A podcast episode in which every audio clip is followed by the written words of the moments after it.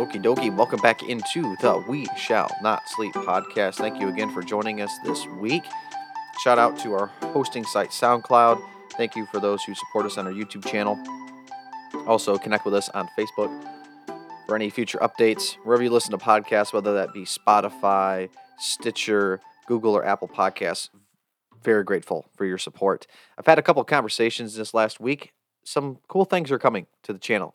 Be on the lookout on our YouTube channel. I think you guys are going to really appreciate some of the content that's going to start dropping over there. And in fact, I know you will. So listen, let me let me talk briefly about something here. Uh, it's called opportunity, and a lot of us have certain opportunities that come our way throughout our weeks, months, years of living on this planet. And as Christians, hopefully we are filtering those particular opportunities through God and what He would have us do. You see, there's been a few instances in my life where I have had a couple opportunities come my way, which on paper seem amazing, but when you look back, are rather puzzling, especially when it comes to the timing of them. I'll share with you briefly. So, I was a 2016 graduate from Olivet Nazarene University. I graduated with religious studies with the hope of eventually going into some sort of ministry or, or teaching role. I, I love to teach. That, that's something that's very gratifying to me. I've been told that I, I have what sort of an acumen for it, but who am I to judge? I, I don't know. I may be terrible at it, but regardless. One of the things, though, that I knew is that my degree would be used some way or another. And as soon as I graduated, I started leading this young adult group at Jackson Nash Church, which was my home church. And I used that degree every week that we met because I knew at least how to effectively look for things, maybe to engage in scripture, look at commentaries, have, have a more fuller understanding of what I was looking at, especially prior to going to college. I didn't really know anything, but I, I knew how to look for information and maybe what sources seemed more credible and or that were more trustworthy, right? So I I never regretted going going to college and earning those degrees.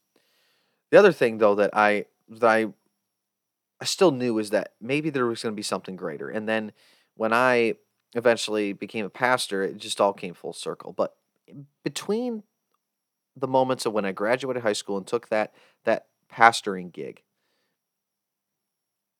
there were a few things that came in my life that I was like, wow, I don't know what I'm to do here. I don't know what I'm supposed to do. And the first day of my first job out of college was not related to ministry at all. In fact, I was working at an insurance company. And I was walking and I was in the parking lot. I still know exactly where I was at and I had a higher up figure in the Nazarene church call me and offer me a job to be a senior pastor at a church that I had preached at while I was at Olivet. And I'm like, oh my gosh, like, what, what do you do as a 22 year old? You're offered a, a, church and you didn't even apply for it? Uh, that's incredible. Well, it was confusing because I was it was the first day of my new job and this comes out of nowhere and I and I I prayed about what I was going to do after college and that just seemed like a way to start. And I ended up saying no because it just didn't make any sense. Like it just it didn't give me peace and I was praying, I was fasting, reading my Bible over these decisions and it just didn't make a whole lot of sense. Well, fast forward a couple years, I am struggling in this job. I really wanted God to deliver me from this. And then my current boss, I'll drop his name, who's been on the podcast before, first ever guest, Mike Perry, offered me a job. It was like heaven had come down uh, to earth, like I was John in Revelation, you know, just seeing the majesty of heaven and that vision and Revelation. That's how it felt because I was rescued. And a week into that job, the same higher up offered me the same church. And it was like, what, what are we really doing? Like, this doesn't make any sense to me. And I've recently been put in a position uh, of being offered something, not completely official, not something that's um, you know, there's we're just talking, but it, it's reminding me a lot of that too. Of like I I'm finding so much fulfillment and love in my current job, but I have the opportunity to do something else with some amazing people that I trust and I love. What do you do? And there, there's a particular passage in Scripture where Paul talks a little bit about this. I'm not trying to bend bend his words around how I'm feeling, but I think it's applicable regardless of motive. It's Ephesians 5 15 through 20. He says, Therefore, be careful how you walk not as unwise men, but as wise, making the most of your time because the days are evil. So then, do not be foolish, but understand what the will of the Lord is. And do not get drunk with wine, for that is dissipation, but be filled with the Spirit, speaking to one another in psalms and hymns and spiritual songs, singing and making melody with your heart to the Lord, always giving thanks for all things in the name of our Lord Jesus Christ to God, even the Father. Interesting for the days are evil. Now, I'm not a New Testament scholar, but one of the one of the reasons how I interpret this is by looking at what comes before. It's easy to take passages out of context and not put them back in their proper context. There's a lot of allusions to darkness and light, sleep and slumber and being awake. A lot of ideas of of we talk about the watchmen who watched the city gates in the Old Testament in these cities. Like you needed watchmen to see if there was enemies coming, right? Well, what happens when the watchman fell asleep? Foreign invasion could overtake a city within minutes. No, nobody to ring the alarm. What happens if your conscious, your your godliness, your holiness has taken a nap? What happens when you have nothing to guard your heart from temptation? This is what he says, and I'm going to start at verse 8. He says, For you were once in darkness, but now you are light in the Lord. Live as children of light. For the fruit of the light consists in all goodness, righteousness, and truth. And find out what pleases the Lord. Have nothing to do with the fruitless deeds of darkness, but rather expose them.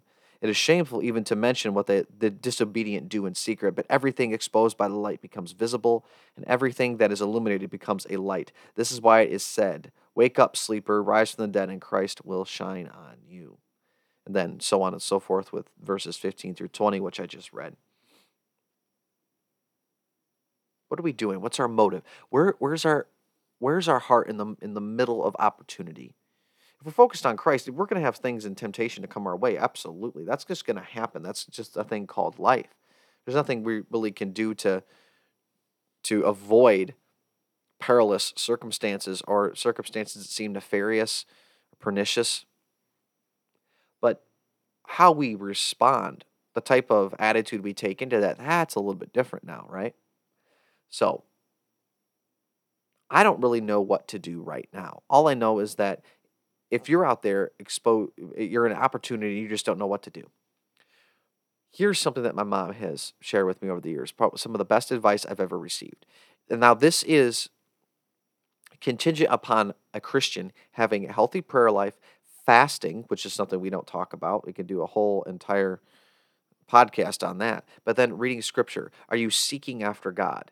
So when I say this, it's not just your your feelings, but my mom always said choose peace. What brings you peace? Now, if you're not doing that, that's just maybe could be confused with do what feels right. You know, living a Epicurean lifestyle, completely a slave to your feelings and and what makes you feel good. Yeah, peace is is you know getting high, getting drunk, or sleeping with whoever I sleep with because that's what gives me you know and a peace in the moment from the feelings, but it doesn't solve the issue of your soul. So I'm talking to the spirit. I'm talking about the soul, the thing that you can go to bed at night and you don't think about the decision. You don't regret. You don't ponder what could have been. That is much more difficult than what I'm describing. You know, it's the whole thing much easier said than done. Well, of course, God's will can be something that is a lifelong pursuit, but it's something we have to chase. So when Paul's talking about here, so that you may either discern, you may know what the will of God is for your life. You can't do this in an empty vacuum. You can't do it, you know, just go through life not trying to connect with God, not trying to be disciplined, and then just, oh yeah, I just I found the answer. You might be you might guess the right answer. and be relieved thereafter. But to know it in your heart in the moment, to have that peace, so you have that confidence, that's a whole different story. So for me, that's going to take some time. And for you, it might take some time. But if you ever feel rushed into a situation like you have to do this or else, unless we're talking about matters of life or death, where I believe God's grace certainly goes with us, sometimes, sometimes, I believe we don't take time to listen for God's voice because that selfishness, that emotions want something else to be true. But I would just ask that you picture yourself in that new place where you are now. What, what's going to give you rest for the soul? Be wary of opportunities. Be very wary of them. Not that they're bad, not that not that it is always a temptation, and not that you're so important that God must be testing you, like Job, for example. No, that's not, the Bible's not about me and how what God does for me. That's not what these stories are. They reveal the, the vicious and vile nature of humanity and how God is merciful even through all of that. That's really a story of the Bible. If you're going to talk about it from a character and a narrative and a and a, a thematic element. Like from a theological standpoint, the Bible is not about what God does for humanity. Okay, we need to get rid of that notion. We are not the protagonists of the Bible. Okay, we're the antagonists of the Bible, if anything. The anti-heroes. The people who try to do good but still falls very, very, very short. Where am I going with this? I've said it before. Who is at the center of your life? God is not a God of confusion. You're seeking Him. He's not going to throw something your way that just completely confuses you. Even for godly people, again, there might not be any sort of malicious things in there. God can do amazing things, and there's a lot of um, other things that happen in life that are not necessarily evil because they can come through godly people, but it's not God necessarily prompting that for your life.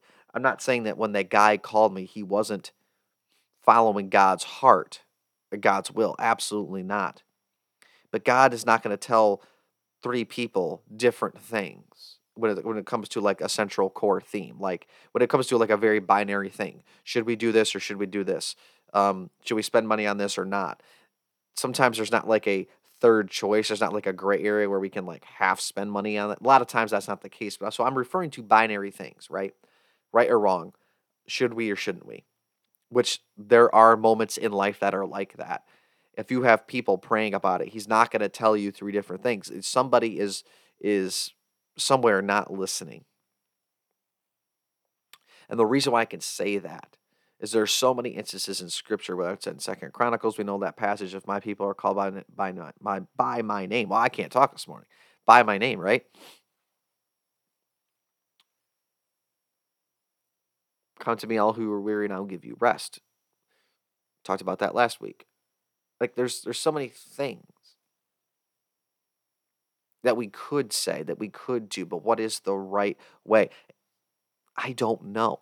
I'm not going to pretend what that is for you or for your life, but I can tell you how you don't get there is by waltzing your way into it. Of just laissez faire attitude, with God, and then suddenly you need Him just to come through for you because now you're in a really tight spot, which many of us do.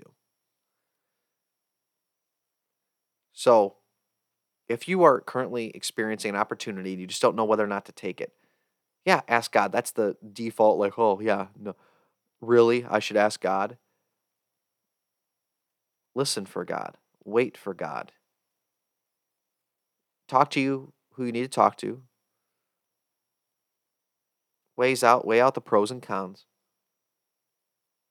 Picture your, life in 20 years. Do you regret the decision? Do you not regret this decision? You can do all the normal stuff that humans do. What brings you peace? What brings you peace of the soul? Not an easy question, not an easy answer. But I think it'd become more apparent if you look at what God's done in your life, the doors He has opened. A lot of times we can inform the future by looking at our past. Anyway, those are just some quick thoughts. Appreciate your time. May God bless you. May God keep you.